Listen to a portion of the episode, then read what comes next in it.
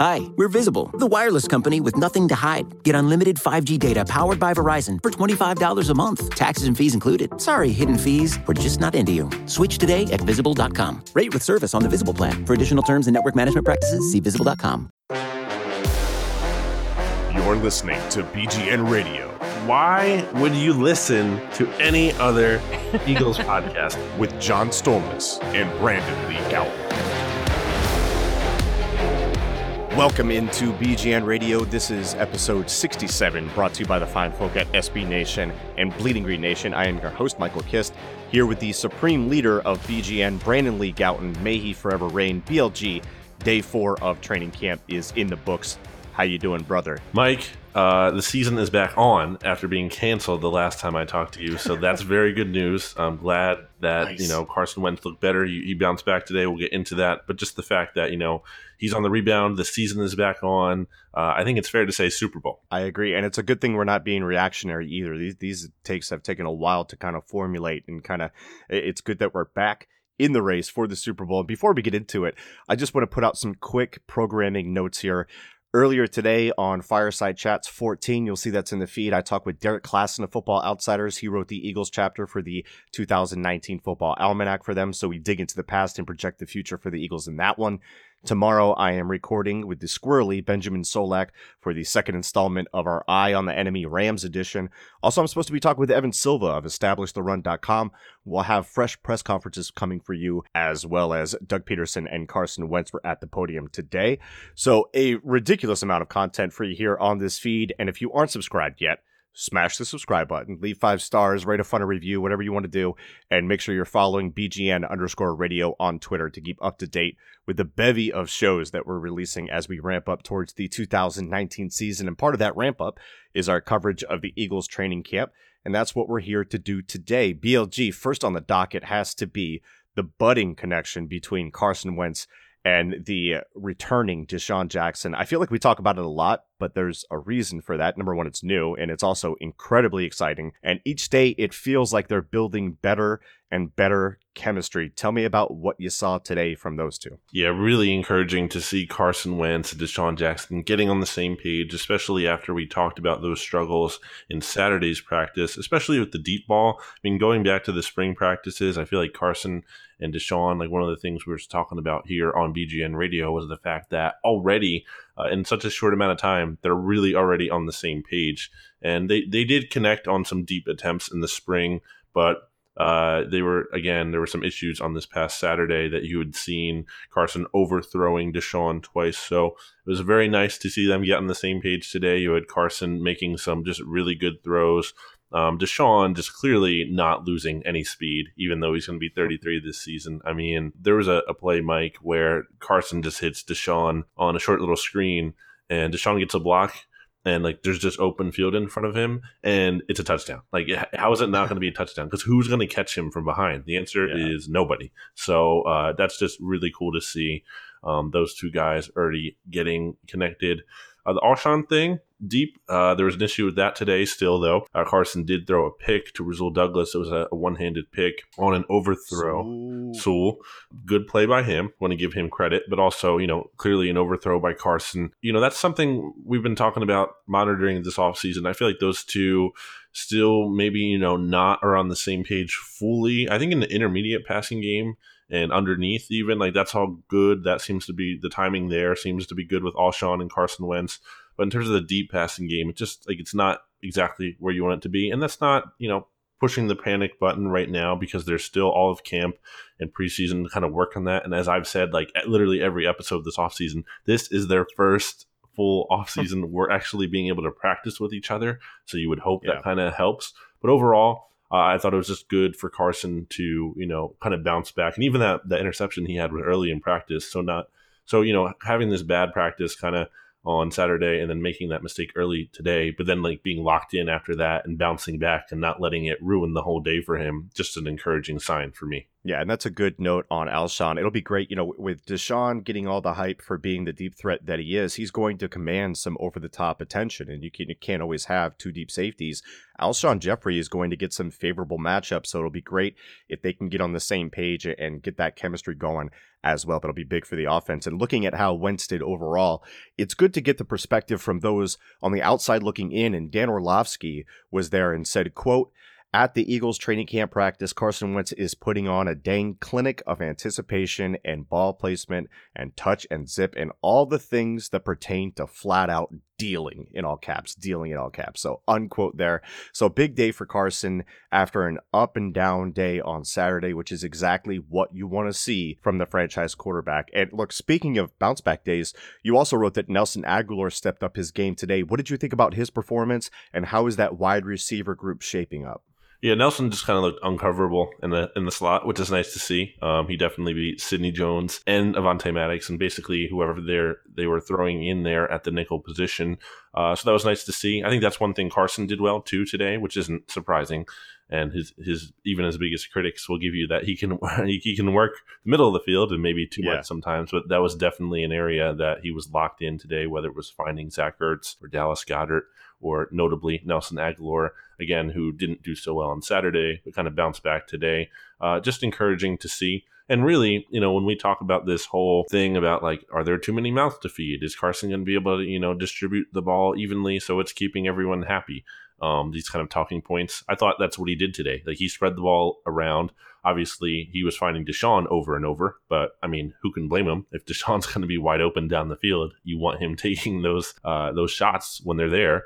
Uh, so overall, just you know, pretty encouraging to see the offense humming, uh, looking in sync for the most part. And I don't think it's just like simply bad defense too. Like it just seemed like good offensive execution for the most part. That's excellent. And looking at this wide receiver group, we haven't talked much about Mack Hollins since he's kind of returned to reality. I, like I think I heard someone say it might have been like Bull Wolf or somebody like that saying he needs to hold up like a newspaper with the date on it when, when he's there. But based on what you've seen so far from Mack, and look, it's still early, obviously. But do you think Hollins is a lock for wide receiver five, or could he be challenged by another, maybe somebody like Braxton? And there's so many weapons. I'm challenge, I'm, I'm challenging myself on the wide receiver five thing. So let's see: Alshon Jeffery, DeSean Jackson, Nelson Agholor. Check, check, check.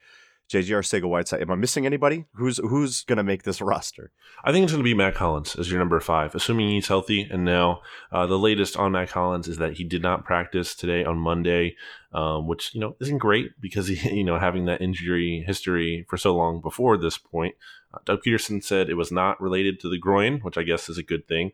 Mack Hollins apparently in the locker room said that he should be back in a day or two. I take that with a grain of salt because Mack Hollins also said that he thought he should be ready for the Week One opening game against the Falcons last year, and then he was placed on injured reserve and didn't play the whole season and really didn't start practicing until training camp. So yeah, I'm not yeah. saying he's a liar. I'm just saying I don't really know what to believe for sure and how much you can take what he says at face value. So I'm hopeful. I hope to see Mack Hollins back soon. And when he has been out there, I don't, you know, it's not like overly impressive in the sense of like he's making these highlight plays all the time, but he's looked good. Like he's catching the ball when it's thrown to him. He looks like healthy and fast when he's been on the field. So I definitely think he makes this team as a fifth receiver, especially because he has that background for being a special teams demon kind of contributor guy uh, whatever you want to call it, special teams ace. So I think the fact that you know he has that going for him really helps. I mean, he has to stay healthy. You know, that's the big thing. That's I guess the only kind of reason why he wouldn't be on the team is if he just can't stay healthy. Uh, Braxton Miller actually had his best day of literally the entire offseason today because I noticed nice. him a couple times. Um, but other than that, he's been invisible. So I just I can't see it. And he's p- practicing like third, fourth string. So he's he seems to be way down the depth chart. The other guys to watch for that kind of you know maybe fifth, sixth receiver spot, or like a Charles Johnson, who is obviously a veteran guy and has experienced the the AAF's all time leading receiver. Um, had a better spring than I, I, would say at camp so far. Haven't noticed him as much. Um, then you have Shelton Gibson, who dropped a routine pass today. His hands kind of still an issue. And then you have a guy like Greg Ward, who was getting some first team reps, but I really don't think you know that's going to be much of a thing. So I don't even know if they keep six. Uh, they might just keep five, and, and Mack, I would say, is probably going to be that guy. Yeah, a lot of guys hanging around that have hung around for a while on the outside looking in right now with all the talent at this wide receiver position. So, wide receiver five is still something to look at here. Hopefully, Mack can get back healthy. Going back to the guys that are dealing to the wide receivers, let's go back to the quarterbacks for a second here. Nate Sudfeld, Clayton Thorson, Cody Kessler. How did the trio of backups look today? Because from what I heard, Thorson had like one of the worst passes in camp history, and that's saying something. Yeah, that was Jimmy Kempski who uh, said that, I believe. And I mean, Clayton Thorson just hasn't had a good offseason, Mike. Uh, again, I think of that one OTA recap I did with you, and literally the first day, and I was like, oh, uh, didn't look so bad. Uh, that was easily his best day, and that wasn't even like overly great. It was just like, okay, he didn't totally suck that day, but man, he's been bad since today. I just remember two passes that went towards the sideline where the ball was just like extremely overthrown. Receiver didn't have a chance to make a play inbounds, and the ball was really wobbling in the air too. I wonder if that's something the Eagles do with the with their quarterbacks in terms of mechanics, because I remember Carson really having a wobbly throw uh, as a rookie early on in his career. So I don't know if that's related or what, but uh, Clayton Thorson definitely throwing a wobbly ball right now. And the throw that Jimmy was talking about was basically like an arm punt. Like he just he threw it and it looked like it could have been a punt because like there was enough time for everyone to like get like face forward, you know, like towards like back, back towards the line of scrimmage and uh, yeah. wait for the ball to get there. So just really, really not good from him. I would say uh, Cody Kessler who didn't look so good in the spring practices. And in fairness to him, you know, he only signed with the team like I think a week or so before OTA, so he didn't have a ton of time to to get into the playbook before he really got the reps uh, live. Uh, he's looked okay. Like I think he's looked better than Clayton Thorson, and and I would almost describe the situation as like I'm thinking, Mike, they're going to keep Clayton Thorson on the team. I'm kind of mm. hoping they do, and just in the sense of um, like you took this guy with a fifth round pick when you only had five picks so right. he better be this like developmental project at that point. But like I think if it was a situation, God forbid, where Carson Wentz went down for an extended period of time and Nate Sudfeld is your starter, I don't think they well, we'll see how they feel. Me personally, I don't feel like, you know, comfortable with Clayton Thorson as the number two at that point. I think they would like re-sign Cody Kessler and make him the two and Thorson. So the just there, the point of that, all that being like, I don't think there's any way like Thorson sees the field this year. He just seems like way, way not ready for that. Yeah, and I was going to ask you about that. Thorson was like my least favorite pick of all of them, having done the pre draft work on him. Kessler has starting experience in the NFL, and whether he's great, bad, average, or otherwise, that's more than Thorson has right now. So I was going to ask you, know, do you think Thorson gets subjected to the practice squad? Because each day it seems safer and safer in regard to the possibility of him not being poached, which isn't a good thing, but it's a thing. Yeah, I I think I guess I would feel like no one's going to go after Kessler hard. Um, so like again, you could kind of keep Thorson on the roster, and like if there was an injury and you had to resign Kessler, I think you could. Uh, I, I, don't yeah. think they would want to expose Thorson to possibility of some other team trying to just take a shot on him in, in, the case of you know them cutting him just because they've already invested this resource and they seemingly have some kind of vision for him. Although, uh, as you you guys, you and Ben have said here on BGN Radio and myself, like I don't think any of us were fans of that pick. Not even just from a, a like an evaluation side, but also like a process side. It's like, what's the upside here? Like the best case yeah. outcome is that he can be like an okay backup, I guess, behind Carson Wentz next year if Nate Sudfeld leaves in free agency. Right. Which like is that even a guarantee? Like, what if Sudfeld doesn't get like a, what he wants in terms of like uh, at least to compete for a starting job? So I don't know, just not looking like an awesome pick right now. Let's stay with the offense for one more, and and kind of, I guess. Uh, did I read that Miles Sanders was getting some work as a returner today? He was uh, kick returner. Now he did some of that at Penn State. I believe 38 career returns over his three seasons there um, with the Nittany Lions. Not really a great returner in that regard that he only had like 20.1 yards per kick return. So I don't think he's some dynamic weapon there, but he was getting looks along with some of the other like a, like a Boston Scott or a Donnel mm-hmm. Pumphrey, those kind of running backs. Um, I'm sure Corey Clement could get some looks there. He could potentially be the main guy once he gets healthy in the regular season. But on the Miles Sanders note, I will switch Mike to the backfield, uh, the, the mm-hmm. much more exciting use of Miles Sanders, because when you see Miles Sanders run, like he is so clearly a different kind of running back in the in the sense of like this guy has shiftiness and like explosiveness, and you just don't see that same kind of like dynamic ability from any of the other Eagles running backs. Like he is very unique in that regard. Um, like you can you can just see it. Like you, you can watch a play before the play, let's say like you didn't even know who the running back was, but you're yeah. just looking at the play and based on how the play goes and how the run goes, like okay, that's Miles Sanders, just because it's it, that's like what he has. You know, he's been mixing in with the first team. I still think Jordan Howard is getting most of the looks there and that's probably not an accident. And I still think that's how it's going to go, especially at least early on in the season with Jordan Howard kind of being that 1A in the rotation, whereas Sanders is kind of more of a the 1B. So I kind of think that's where it's at right now. So that is uh, encouraging to hear about Miles Sanders. Definitely a different type of back than than a Jordan Howard in terms of explosiveness, burst, and, and lateral agility, and all those things.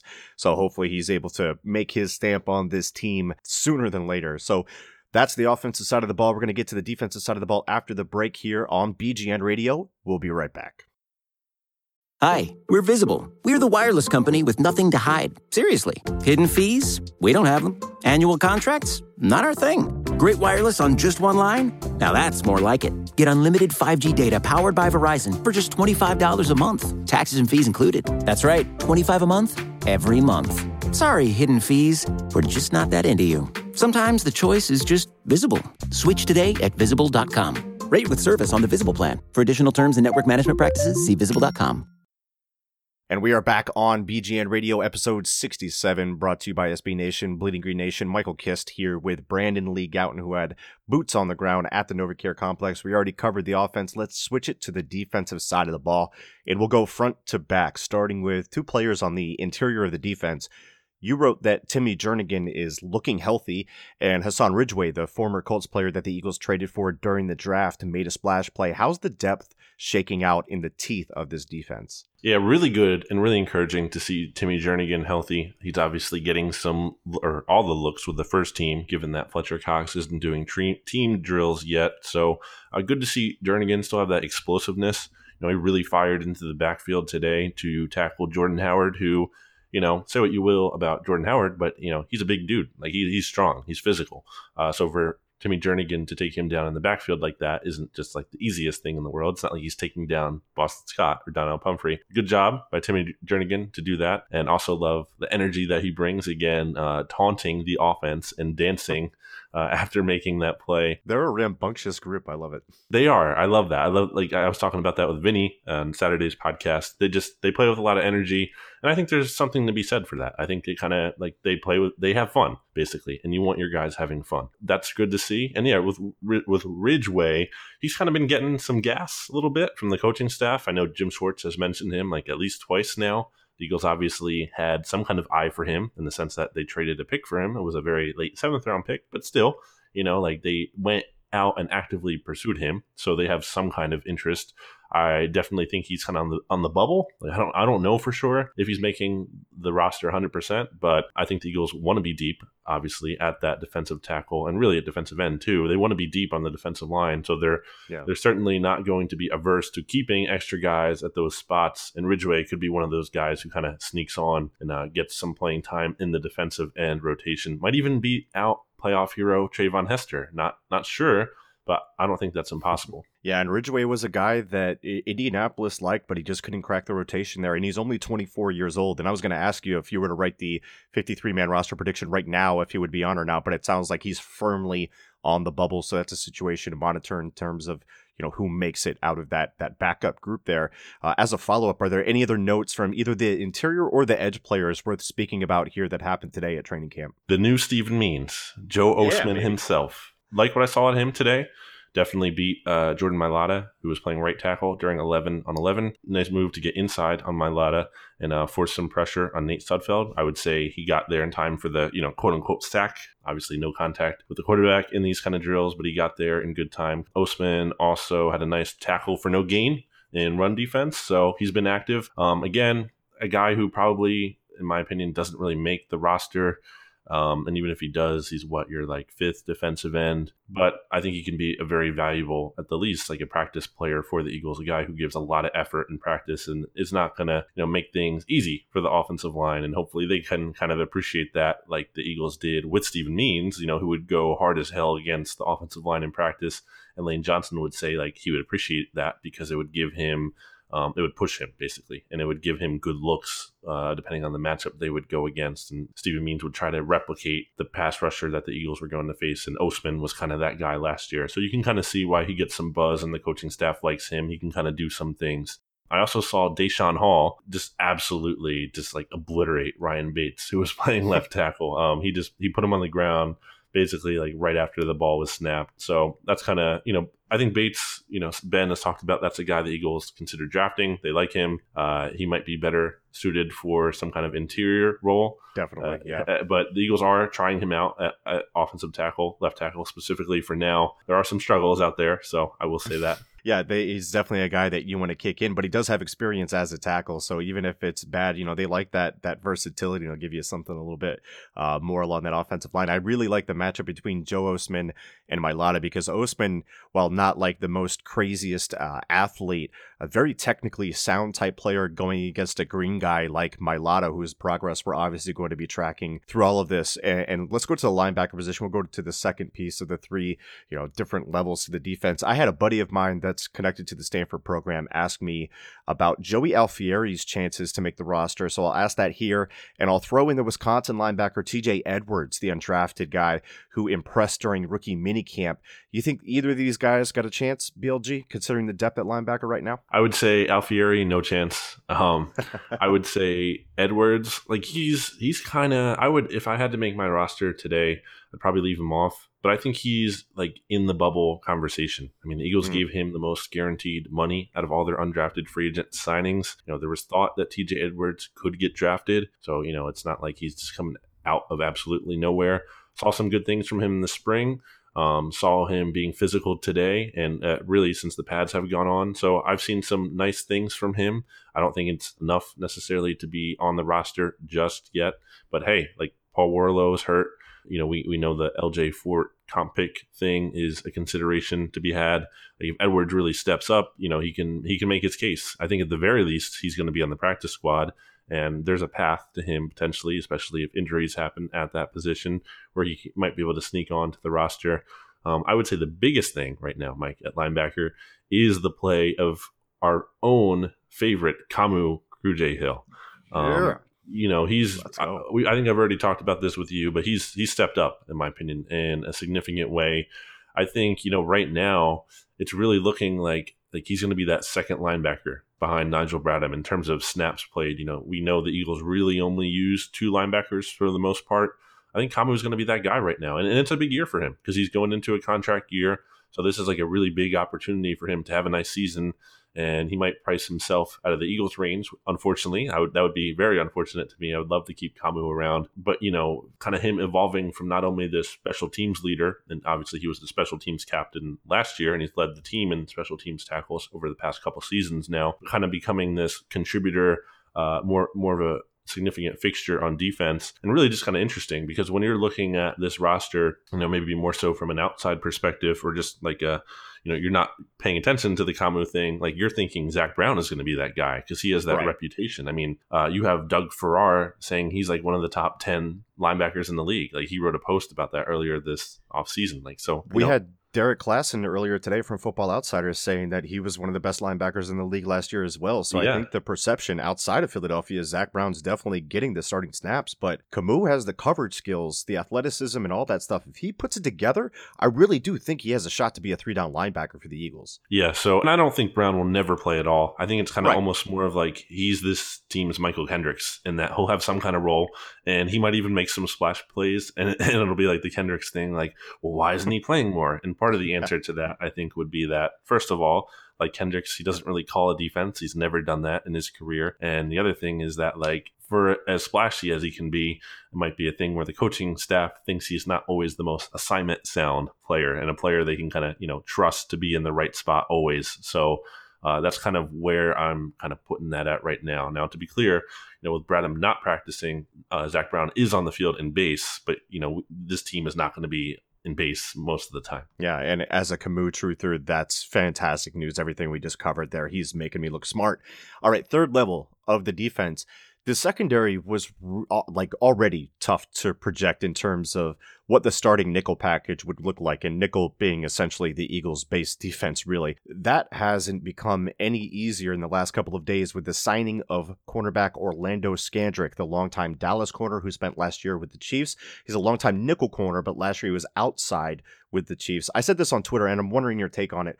While I have my criticisms of Schwartz, I don't think he gets enough credit inside of Philadelphia for his willingness to adapt and experiment. And I really believe that this may bear itself out with the cornerback group this year in the regular season, with several players having inside outside versatility training. They're firmly in the mix for a matchup and situational roles. I guess the best way to put this is, and, and, I don't expect this to be like an every down type thing, but are we headed towards more specialization with this cornerback position headed into the season where it's less about ingrained starters and more about playing matchups and situations? Because that's kind of the feel that I'm getting with how the rotation has worked this camp while they search for permanent answers there. I think that's a, a good assessment, Mike, because I think you can think of the same way in offense. Like you can say that, you know, you're you're not necessarily going to play JJ Arcega Whiteside you know, uh, in this huge role every week. But there might be a game where he gets more, a lot more playing time, or, or more playing time than others. Or same thing with the mm-hmm. running backs. Like maybe it's a certain week where you're feeling better about having a more physical running back in Jordan Howard as opposed to a flashy guy uh, like Miles Sanders. So I think that can apply to the defense too. I think it might not always get thought about that way, but I think that makes a lot of sense. And I think when you look at a Jim Schwartz defense and you look at his philosophy on things, uh, he's talking about how and the way he really puts things into action, executes things. Like he wants more defensive backs on the field, ideally, than you know bigger linebackers. That's why you see the Eagles play so much nickel and dime, yeah, and why Corey Graham was on this team for, for way too long. So they're gonna, you know, want more defensive backs on the field, and they have the options. Like that's part of the thing. Like they're running out a lineup right now that seems pretty passable, right? In terms of Sidney Jones looking good, Avonte Maddox, we know what he can do, and Rasul Douglas, who I think has had a very good offseason and p- picking right up where he left off in the regular season and the playoffs even last year when he was playing well. And that's, you know, not even factoring in Ronald Darby, who when he's playing at his best, I think is, you know, is a very good cornerback. And mm-hmm. even if you don't, like if you, like this team thinks that, you know, they paid him for a reason, not just to sit the bench. And then you have Jalen Mills in the in the mix as well. So, and for all his faults, and he definitely has some, we yep. know he's really good in the red zone. Like the numbers bear that out uh, yeah, so I definitely think that's possible. They can kind of mix and match these guys, figure things out, and that's part of what you know the offseason is for, like kind of playing with different lineups. And the Eagles did that again today, where for the most part it was Maddox on the outside and Rasul Douglas on the outside with Sidney Jones in the slot. But they went to a base rep where it was Sidney Jones and Rasul Douglas as your outside corner. So they're they're definitely mixing and matching things. And I think they're trying to see what works best. Absolutely. Anything else on the defensive side of the ball or just in general from your observations from the day today before we get out of here? Yeah, so Scandrick, you know, is with the second team nickel defense. Um, the Cre'Von LeBlanc injury, you know, that's kind of interesting to me in the sense of so many parallels with Mills, right? Yeah, you never know what to uh, to think because yeah, Jalen Mills last year in Week Eight against the Jaguars reportedly suffered a quote unquote foot sprain, and he was quote unquote week to week, and ultimately in Doug speak, yeah, in Doug speak, which you know typically isn't a good thing because Richard Rodgers was also week to week in the preseason after the second preseason game, and he didn't come back till like halfway through the regular season. So going back to the Mills uh, strap thing though, like same terminology, week to week, both foot sprain apparently. In terms of reports, you know, Doug Pederson didn't officially say what it was, and he won't because he's not going to divulge that. Yeah. So it's kind of weird to me. Like I when I when I see these reports that like Cre'Von could be back for week one. Like, okay, maybe, but looking at the history of what happened with Jalen Mills, and I get, you know, they're different players, they're different people. The extent of the injury could be different, but like, it's just, I don't, I don't think we should just assume 100% that Cre'Von will be ready for week one, especially with the Eagles, you know, going out and not only claiming Alex Brown on waivers, who's just a camp body, but still, like they they did enough. You know, they were something sparked them to both get a cornerback, even if he's just a camp body, and then also go out and get Orlando Scandrick, who you know you you have to look at it from his perspective. Like, did he really come here to Philly just to eat up reps in training camp? Because right. he worked out with the Vikings as well, as we noted yes. when it happened. Yeah, so you know what I mean? Like, would he come? Like, if it was just like, yeah, you have no chance of making the team. Like, I don't think so. I think you have to sell him to, in order to sign him to get him to agree. You have to be like, well, you know, there there is a chance for you to make this roster. So um, I think he's going to have that opportunity if Strap, you know, is going to be hurt here and miss some time, uh, which wouldn't be ideal. You know, I think the ideal situation is that Orlando Scandrick does not make this team because I think he's kind of just, you know, cooked for the most part at this point. Like, you know, I just don't think it's an ideal situation. I mean, he's wearing a long snapper's number right now, Mike. I was going to ask the jersey number analytics on 45 for a cornerback. What do you think about it? I mean, that's terrible. I mean, like, he should be cut immediately. Like, how can you wear a long snapper's number? I mean, does he does he even know what position he's playing? He might he might think he is the long snapper. So kind of concerning. But yeah, I just that'll be kind of interesting to monitor to see. You know, does Orlando Scandrick actually make this team. So we'll be following that throughout the week. When is the next day off for my own own sanity and, and schedule here? What is it? Is it Friday? Is never. that is that the next the time? Is never because hashtag no days off here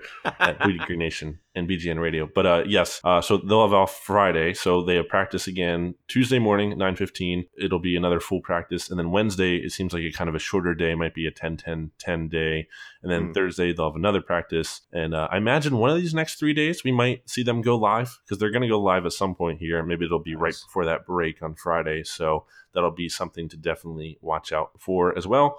And as always, we'll have coverage of it here on BGN Radio and bleedinggreennation.com. So make sure you keep tuned to those. That's going to do it for BGN Radio episode 67. Like BLG, we got a full week ahead of us. And we're rolling right into the preseason, man. The first preseason game is August 1st. The Hall of Fame game is so very close. Real football action coming your way very soon. Make sure you keep it here on BGN Radio, and we'll catch you next time.